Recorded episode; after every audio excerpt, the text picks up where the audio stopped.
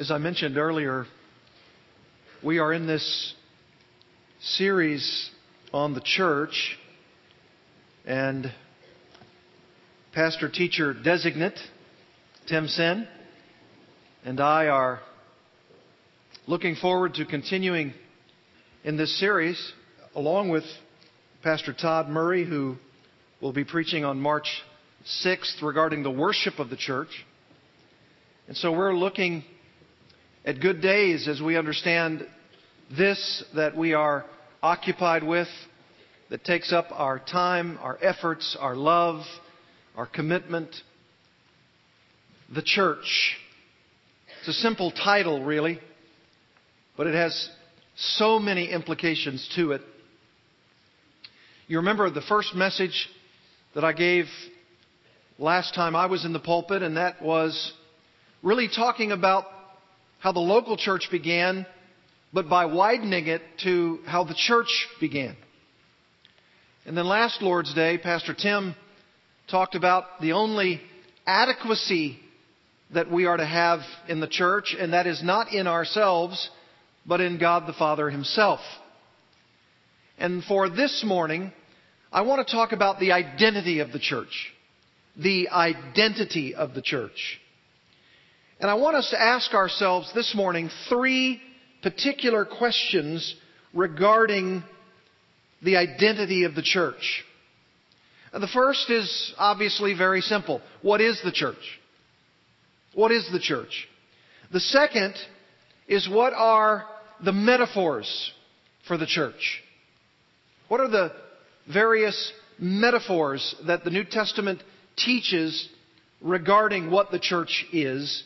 And then, thirdly and finally, this morning, what is the goal, or the end, or the purpose, or the design of the church?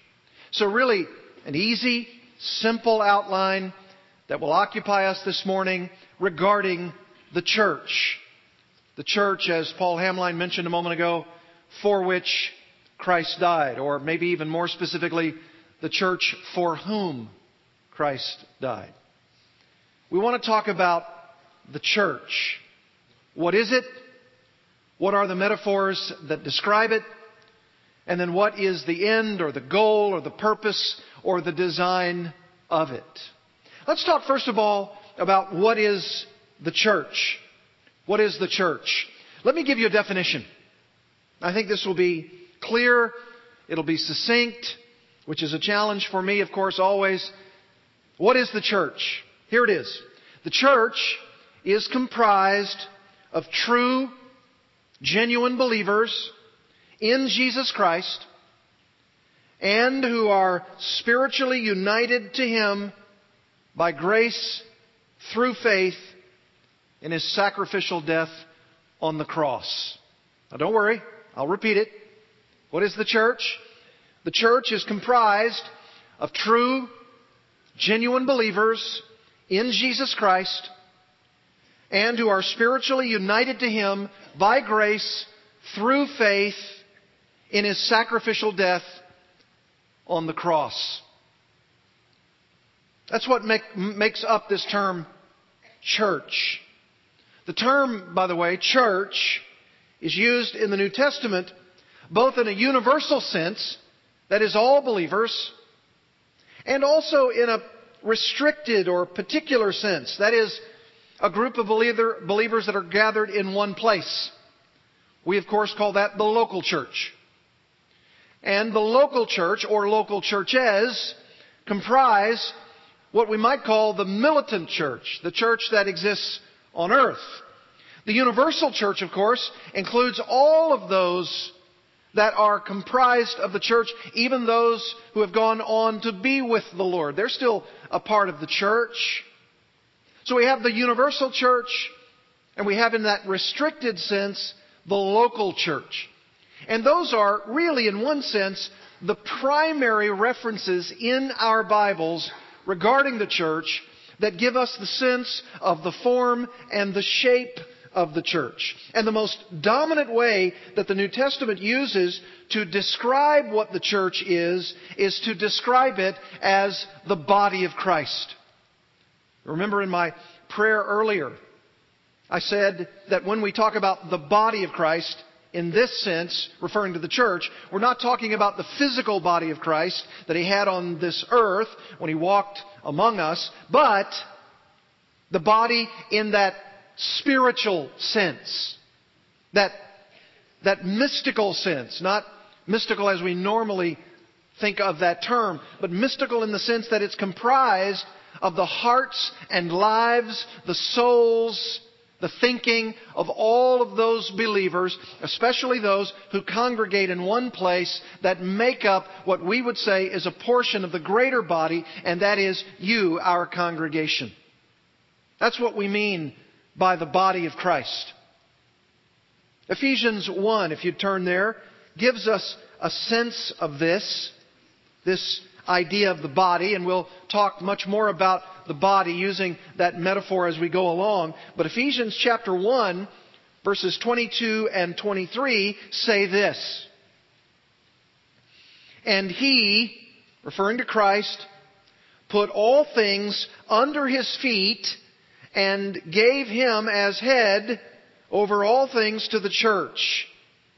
God the Father takes Christ, and because of his death and his burial and his resurrection, puts Christ as head over all things, notice what it says, to the church, which is his body, the fullness of him who fills all in all.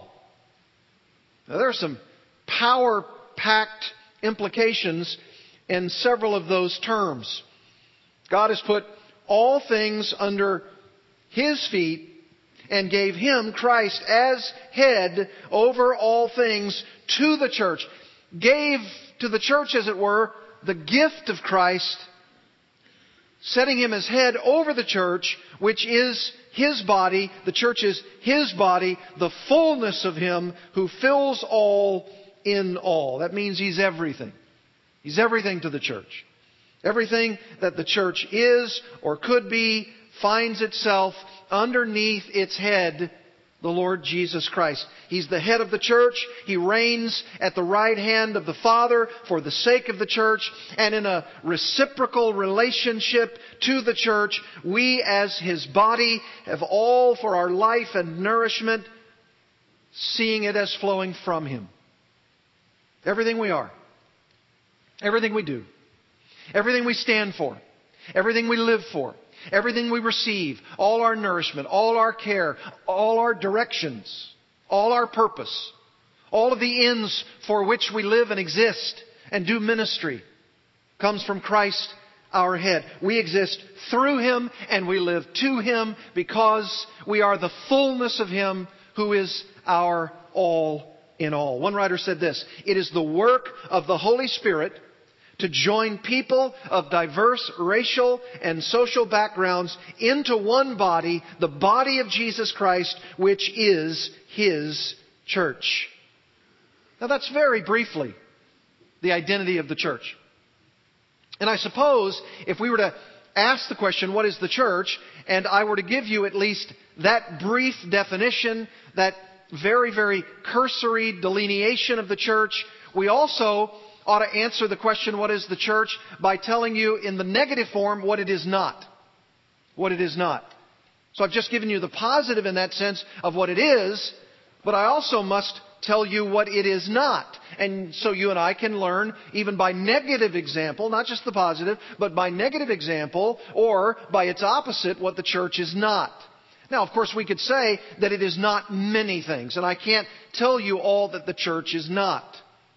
I remember at one point listening to John MacArthur who talked about all of the characteristics that if you took a, a, a cursory uh, interview with people around the country and you asked them, well, uh, what would you describe uh, equals um, fellowship or interaction or being together or sharing problems and he went on to describe a few of those attributes. And he said, some persons, if you ask them that question, what am I describing? They might say, well, that sounds like a bar.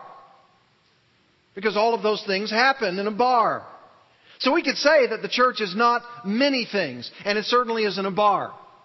Even though, in our day and age, there are many people who are trying to establish churches in bars. There's even a website, Bar Church. Well, that's not what the church is in its essence. And certainly that's not where it should be by all of its gifts and abilities and diversities and ministries. It certainly could be one thing, and that is evangelistically reaching out to people who stay in bars a lot, but that's not the church. And the church isn't a lot of other things. But restricting ourselves to some of the common misconceptions about the church and what it is not, here are a few, maybe just three, alright? The church is not simply new and improved Judaism. The church is not simply some kind of new and improved Judaism. Okay? The church, and this is what this church teaches, and this is what I believe, the church is not the new Israel. It's not the new Israel. It's not as though Israel, the Israel of old, was eclipsed, replaced sometimes called supersessionism, by the church. Now, many good and solid and evangelical believers do truly teach that. But that's not the teaching of this church, and that's not my belief. The church is not new and improved Judaism. It's not something that was thrown out with the old and began with the new. It is true, of course, that there are similarities between the people of God of all ages.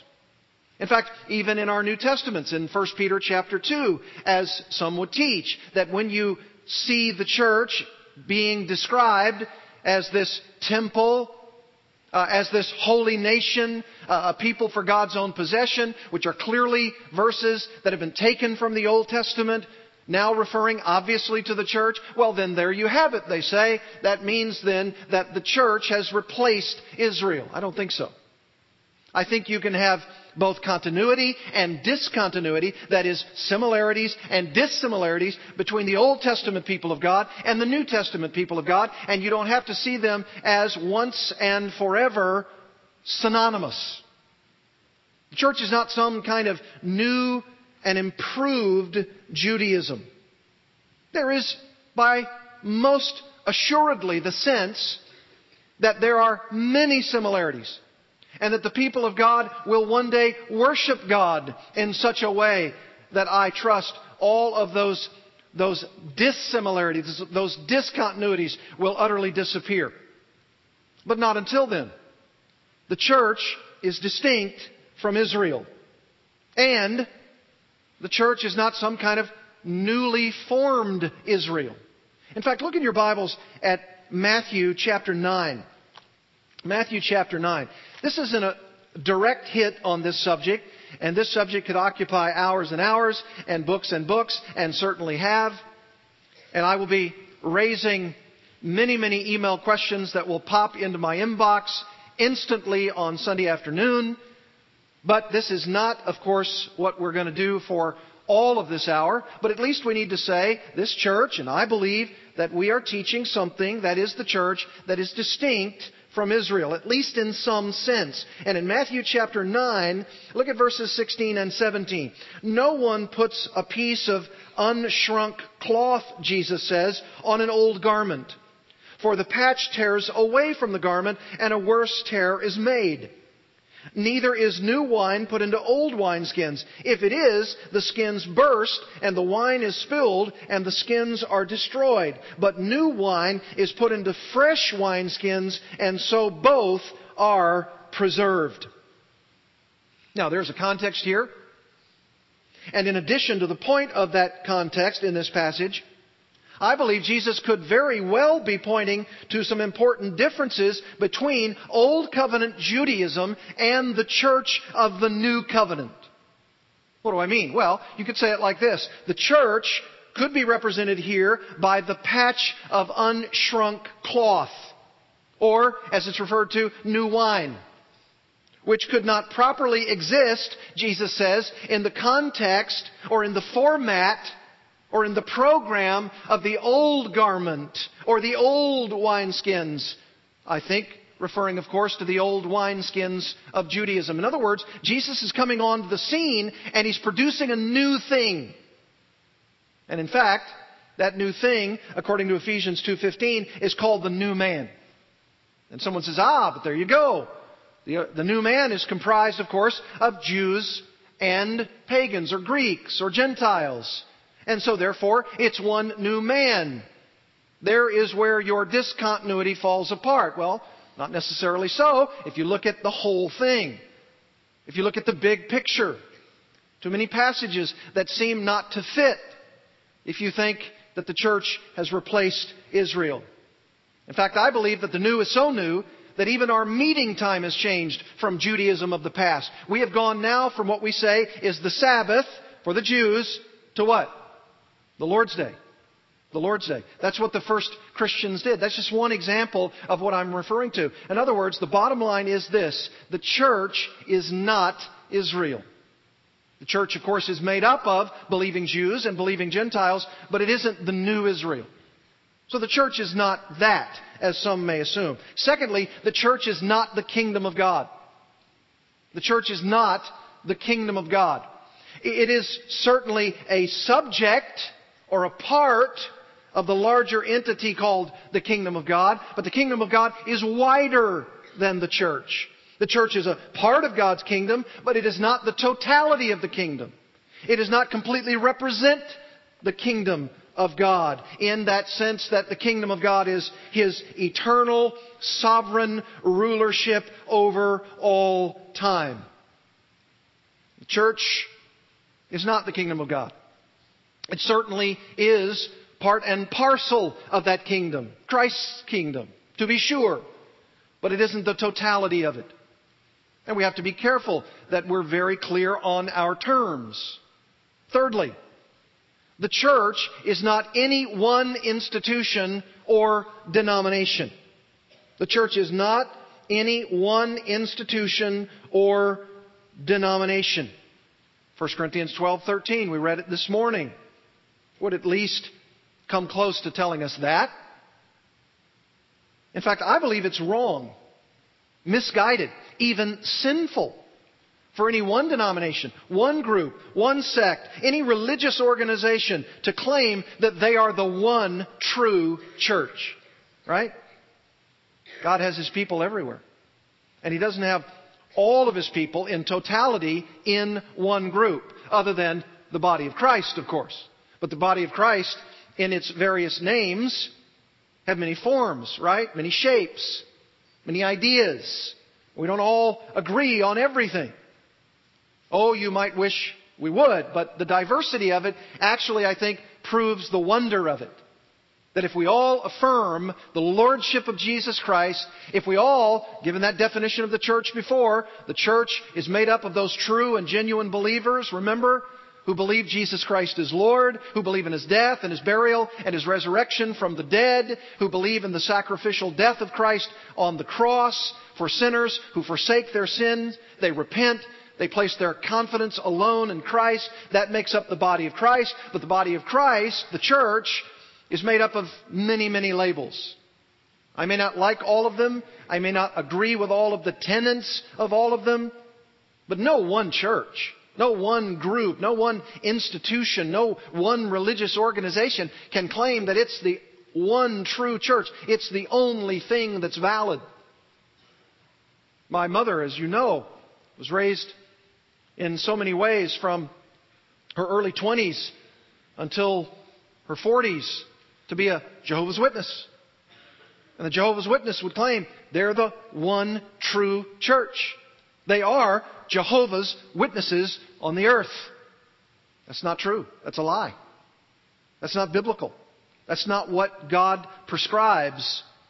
Because if it were, then all of us would be cast out because we're not a part of that group. Be careful. Watch out for anybody who says we and we alone have the truth. And most of the time, you can tell right away that a group claiming to be the one true church will normally give the opposite characteristics of what the Bible describes as the Christ exalting characteristics of the church, the body of Christ. No, the church is not new and improved Judaism. It is not the kingdom of God. It's not any one denomination or organization. It is the living, spiritual, mystical, magnificent body of Jesus Christ. It is an organism made up of those who love and devote themselves to Jesus Christ. No one individual is the church, but individuals make up the church. Even the word church sometimes has to be so clearly defined. Because even today, we have quote unquote para-church organizations, and sometimes they lapse into language that should be used only by the organism we know as the local church. So we have to be very, very careful. The word church itself, you ready for this? Means simply this assembly. Assembly. Gathering. Congregation. That's all it means. In fact, when Jesus used it in Matthew 16, when he said, I will build my church, very generic use of that term. First by Jesus, first in the Gospels. It would later take on very precise meaning, very clear meaning, and once the New Testament epistles, which are the owner's manual of the church about how to operate itself, it, it becomes precise. It becomes clear. It becomes very, very clear and precise as to its leadership and its ministries and its functions and its order. But really, when you break it down to its original usages, the church just simply meant a gathering, those called to gather. The Greek word ekklesia, or if you want to anglicize it as some do today, uh, ecclesia. The ecclesia of the church is the Christian people of God called to worship the Godhead. And so ecclesia is really in its initial usages, really a general, non-technical term simply meaning assembly. I'll show it to you. Look at Acts chapter 7, verse 38. Acts 7, 38. Here's a, an interesting use of this particular term. In Acts 7:38, if you back up to verse 37, this is the Moses who said to the Israelites, God will raise up for you a prophet like me from your brothers. Verse 38. This is the one who was in the congregation, the assembly in the wilderness. Now you see it's using the word congregation or assembly. Now some would say, oh, you see, there's the church being referred to in the Old Testament.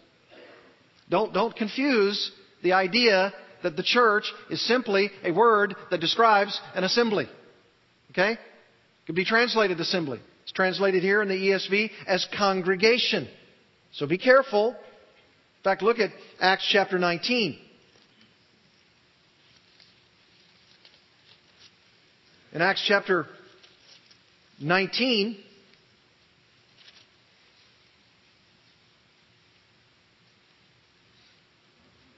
Verse 32, now some cried out one thing. This is that riot at Ephesus. Now some cried out one thing, some another. Sort of reminds me of what we saw in a square in Egypt over the last several days. Somebody crying one thing, somebody crying another. For the assembly was in confusion, and most of them did not know why they had come together.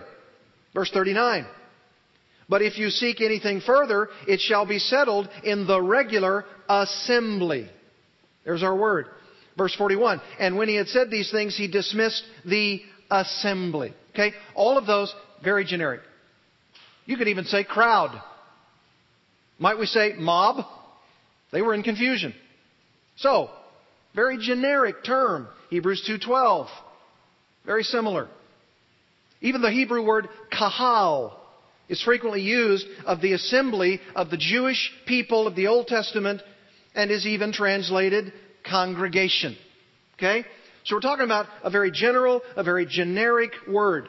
But, as we move on into the New Testament, and as we specifically hear from the apostles regarding the church, and as God, through divine revelation, gives them that form and that shape and that idea of this distinct group, that word becomes much more precise, much more clear, much more technical. It, it, it came to add more technicality to it as it becomes increasingly used in the New Testament. I told you Jesus used it very generically in Matthew 16. And because of what we know the church became, we can then backload into Jesus' use of it. Ah, this is what he was referring to. You see? But the church begins to take on some speciality in its development and in its shape. And remember our definition now that the church is made up both of the universal church and the local church. You say, well, is that really fair? Can we really prove that in our Bibles? Yes. Look at some references to the to the universal church. One of those was that Ephesians 1 passage. Look at Ephesians chapter 3. These are clearly references to the universal body of Christ. They can't be referring in that sense to the local expression unless we, of course, say that we realize that this universal expression has its applicability in the local expression. But in Ephesians chapter 3, verse 10, it says, so that through the church, that's universal. The manifold wisdom of God might now be made known to the rulers and authorities in the heavenly places. Look at verse 21 of Ephesians 3. To him be glory in the church and in Christ Jesus throughout all generations forever and ever. You see, there's a transcendence there. The church is being referred to there in a universal sense. Look at chapter 5, verse 23. For the husband is the head of the wife, even as Christ is the head of the church, his body, and is himself its Savior. Now, as the church, universal body of Christ, submits to Christ, so also wives should submit to their husbands in everything. Husbands, love your wives as Christ loved the church and gave himself up for her. That's, that's gotta be a reference to the universality of the church. Verse 29, for no one ever hated his own flesh, but nourishes and cherishes it, just as Christ does the church, because we are members of his body. Verse 32, I'm saying that it refers to Christ and the church. All of those. You see the universality being referred to there. Look at Colossians chapter 1. Colossians 1, verse 18. These are what we might call the, the macro verses on the church or the mega verses on the church. Colossians 1:18 He is the head of the body, the church. He's the beginning, the firstborn from the dead, that in everything he might have preeminence. This is the church. Look at verse 24. Now I rejoice in my sufferings for your sake, and in my flesh I am filling up what is lacking in Christ's afflictions for the sake of his body, that is the church. That can have no other reference, at least in terms of its context and its implications, than to the universal church. Those are just a few passages. But now, look at local church references. Look back at Acts chapter 13. Acts chapter 13. You want to know the identity of the church? Here's, here's one of the identifying marks that the universal body finds its expression in the local body. Look at chapter 13, verse 1.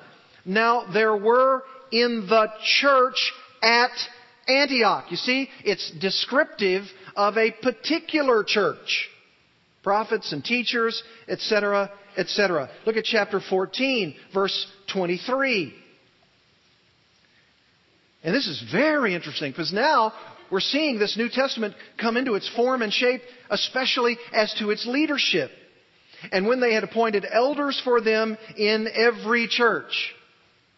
Now, see, if you're not careful, somebody could be confused because you could say, wait a minute, I thought the body of Christ was the church, singular. Yes, it is. But why then in verse 23 does it say that they appointed elders for them in every church? Are there plural universal bodies? Of course not. There's one universal body, singular in its concept, but it has local expressions in the plural, and those are what we refer to as local churches in the plural. Okay? And there's one of them. Appointed elders for them in every church, referring to several. Romans 16:5.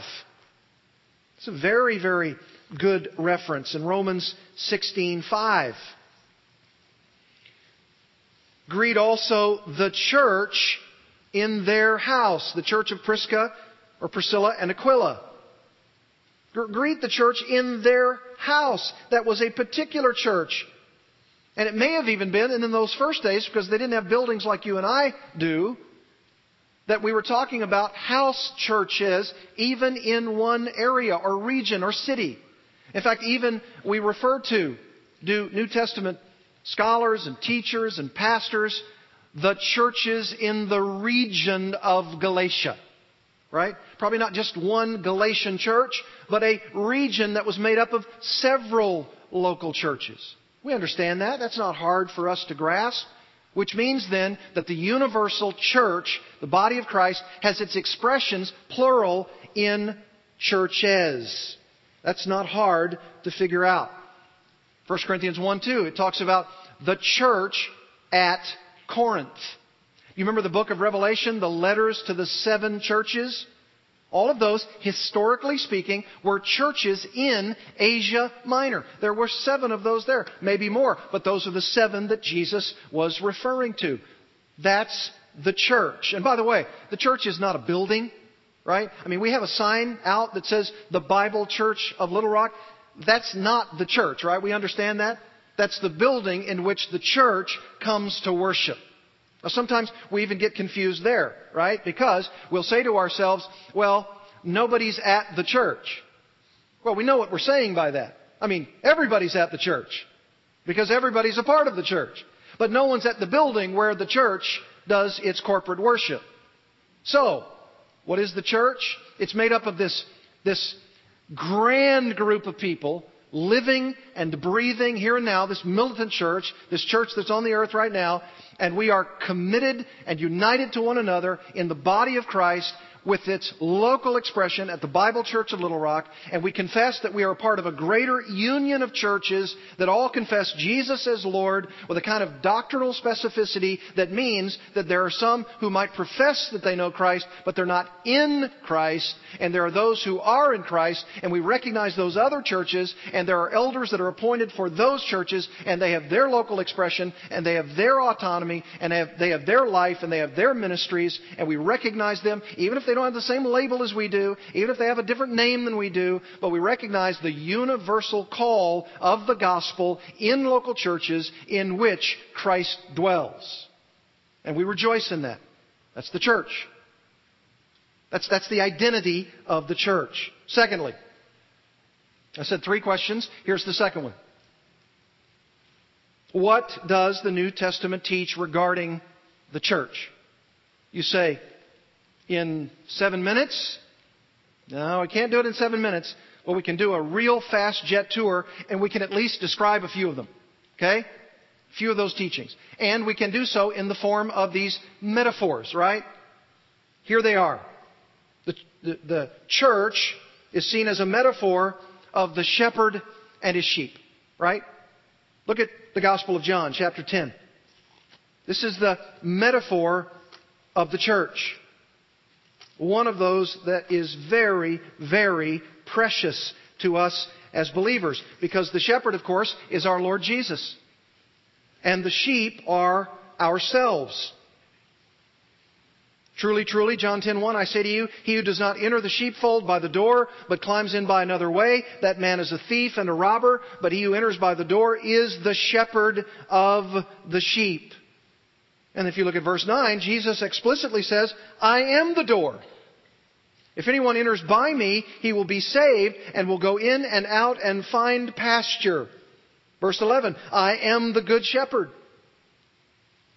He who is a hired hand, verse 12, and not a shepherd, a hireling who does not own the sheep, sees the wolf coming and leaves the sheep and flees, and the wolf snatches them and scatters them.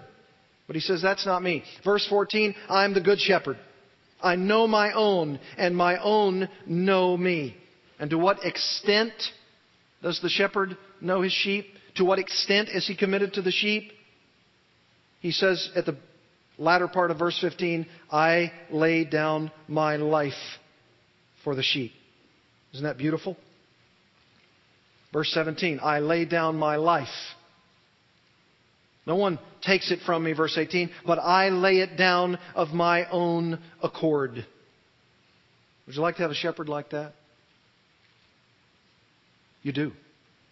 It's the Lord Jesus Christ. I mean, I'm an under shepherd. All leaders are under shepherds. But we report as well to the great shepherd. He's the great shepherd of the sheep. It's a beautiful metaphor. I wish we had time to do a whole series on all of the various metaphors of the New Testament that, that give us this rich content and background to who we are in the body of Christ and to whom we see as our head, the shepherd and the sheep. Here's another one the vine and the branches. Look at John 15. The vine and the branches. That's another beautiful metaphor. The vine, of course, is Christ Himself, which means that He's the only source of spiritual nurture for the branches. And we are those branches. We abide in Christ. And we have responsibility to be spiritually fruitful according to John 15:5. And we have the responsibility to be confident in prayer according to John 15:7 and to be joyful John 15:11. He says, "I am the true vine," John 15:1, "and my Father is the vine dresser." Abide in me verse 4 and I in you. I am the vine, verse 5. You are the branches. And there's this tremendous imagery that comes to us. Now, it may not always come to us so clearly, but if you were in that sort of, um, how would we say now, Middle Eastern agrarian society, you would, you would know this so very well because you'd see these vineyards all over the place. You'd see these grapes growing, and you'd see this, and that picture would conjure up in your mind the beautiful imagery of the vine dresser and the vine and the branches, and it would come alive to you. I've taken two trips to Israel. And every time I go to that holy place, so many of these metaphors just come alive. You see them, and and your mind with what you're visualizing and what, with, with what you know from the Word sort of comes together. And you see these metaphors and you rejoice in them. Here's another one the head and the members of his body. Now, we talked about that. We don't have to talk about that a great deal. But Ephesians 1 talks about that. Ephesians 4 talks about that. Colossians 1:18, I read that to you. 1 Corinthians 12, we read it in our scripture reading. Christ is the head of the body. He directs the body to its dynamic and its vital force for the control and the function of the body. He indwells the church. The church is subjected to him, just like our body is subjected to the head. Whatever the head thinks, whatever the head purposes to do, then the body follows after. Now, of course, all those metaphors will eventually break down because we, some of us who might experience in later life dementia or Alzheimer's, maybe the body doesn't always do something that the head is thinking because the head is diseased. But if you put that aside and you just talk about the head, then it's very, very clear. And when Paul talked in 1 Corinthians 12 about the eye and the hand, and he was making uh, that metaphor speak to us about the need for the mutuality and the universality of the body itself. And yes, there's diversity. And yes, there's multiplicity of actions, to be sure, but there is unity. There's, there's not uniformity, but there's unity. The, the eye can't say to the hand, I don't need you. The hand can't say to the eye, I don't need you. The lesser parts, the, the more private parts, they can't say there's no, no need uh, for me in the body because I'm being covered up. Every part is vital. Everyone is crucial. And yet Christ is the head. He's the functional director of the body. Here's another one. The cornerstone and the stones of the building. That's another rich metaphor. 1 Peter 2, I referenced that earlier in the message. Ephesians chapter 2. Paul talks about he being a, a builder and that there's a wise master builder. 1 Corinthians 3. Using that imagery of, of a building. Even we ourselves are cognizant of this because when it talks about Jesus being the chief cornerstone, what do we do to remind ourselves of that in a visual, physical, literal sense? Not of Christ himself, but of the truth behind what Christ says? We, if you look right in here in our patio area outside, you'll see that we placed in this building what we call the cornerstone, and we put that Ephesians verse there. He's the chief cornerstone, right? It's, it's a visual reminder. I walk by that and I think of that metaphor, and it's glorious. He's the cornerstone. We don't have him as the cornerstone. The building what? Crumbles. It crumbles. Here's another one. The high priest and the kingdom of priests or the priesthood of believers. 1 Peter 2. Revelation 1. Just great. It's grand. It's glorious. He's our high priest. And we can go to him, and he's sympathetic to us, the book of Hebrews says. What a beautiful metaphor. Borrowed from the Old Testament, but new and distinct because it's referring to the body of Christ. Here's another one the last Adam and the new creation. The last Adam and the new creation. Romans 5. 1 Corinthians 15. 2 Corinthians 5:17.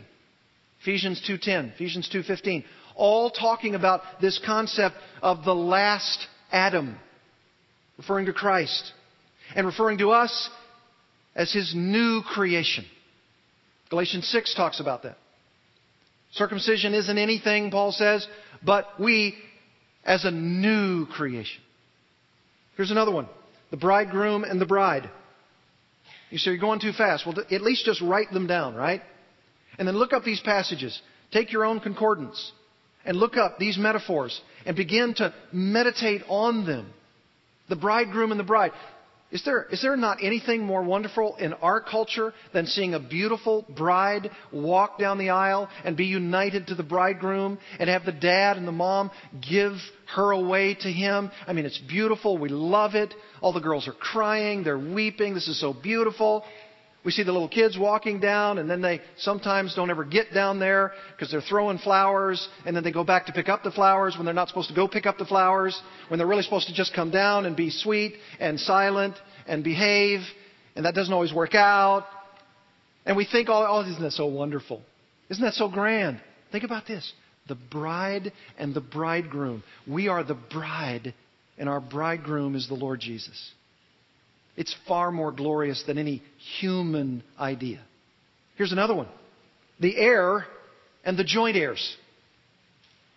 The heir and the joint heirs. Christ is the heir of God. He provided the inheritance.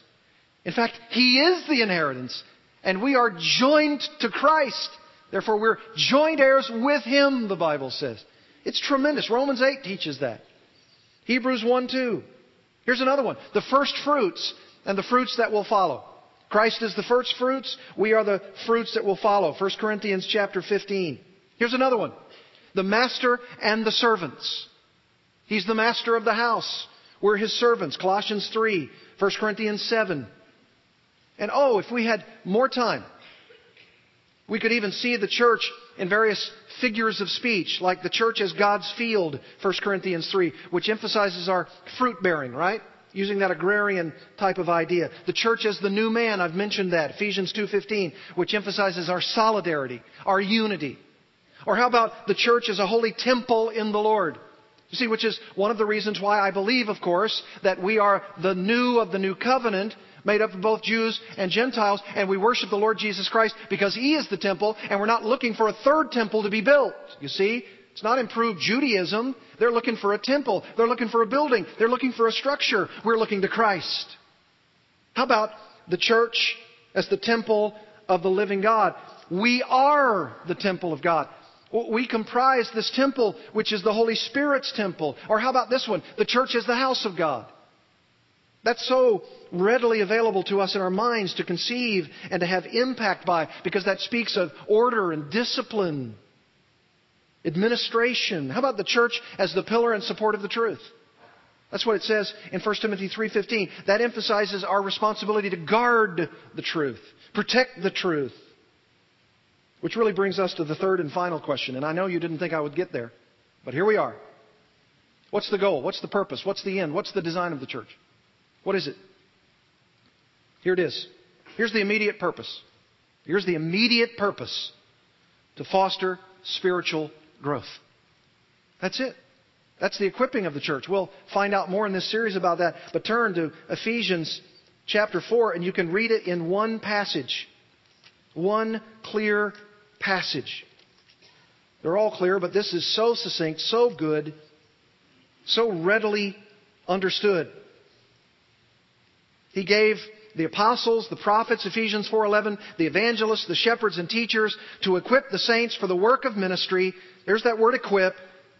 And here's what the immediate purpose, the immediate result of that purpose does for building up the body of Christ. That's what the equipping of the saints for the work of ministry does. It builds up the body of Christ until we all attain to the unity of the faith and of the knowledge of the Son of God, to mature manhood, to the measure of the stature of the fullness of Christ, so that we may no longer be children tossed to and fro by the waves and carried about by every wind of doctrine, by human cunning, by craftiness and deceitful schemes. Rather, speaking the truth in love, we are to grow up in every way into Him. Isn't that interesting? Into Him who is the head, into Christ. From whom the whole body, joined and held together by every joint with which it is equipped, which each part is working properly, makes the body grow so that it builds itself up in love. That's, that's the immediate purpose for the growth of the church, the building up of the church, the equipping of the church so that it might be built up, so that it might not be tossed to and fro by every wind of doctrine. Here's another the immediate responsibility. And we'll talk about this also later on. To equip the saints, that's the immediate purpose and the immediate responsibility to evangelize the lost. Matthew 28, 16 to 20. There's our co-mission. The mission of the church is its co-mission. Colossians 4, Paul says in verses 5 and 6, Hey, I want you to pray for me so that I would be ready to evangelize others at the appropriate door that I'm supposed to go through, and that, that I'm going to do it with, with reverence, seasoned with salt, with gentleness. He's, he's evangelistically minded.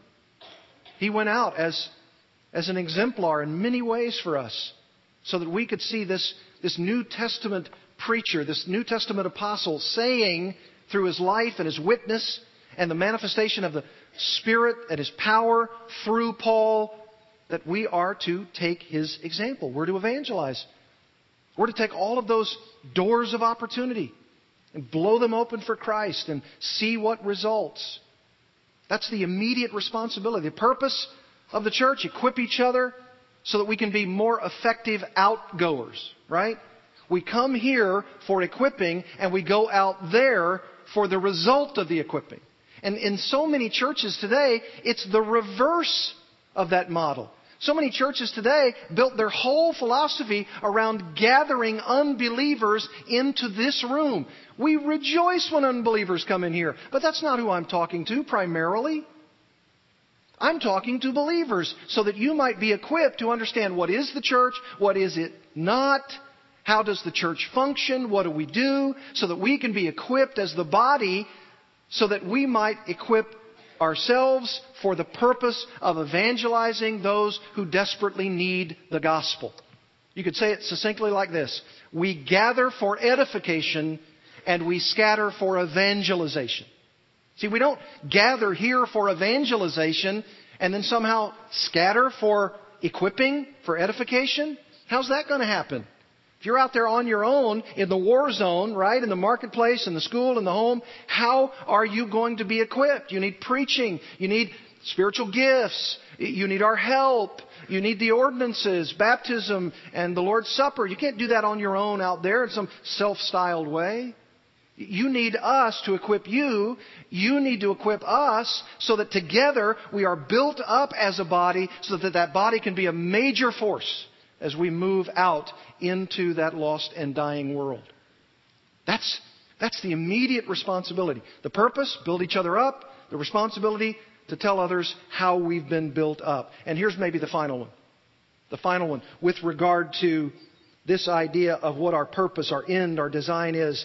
The ultimate purpose, here it is, to glorify God. To glorify God in all that we do.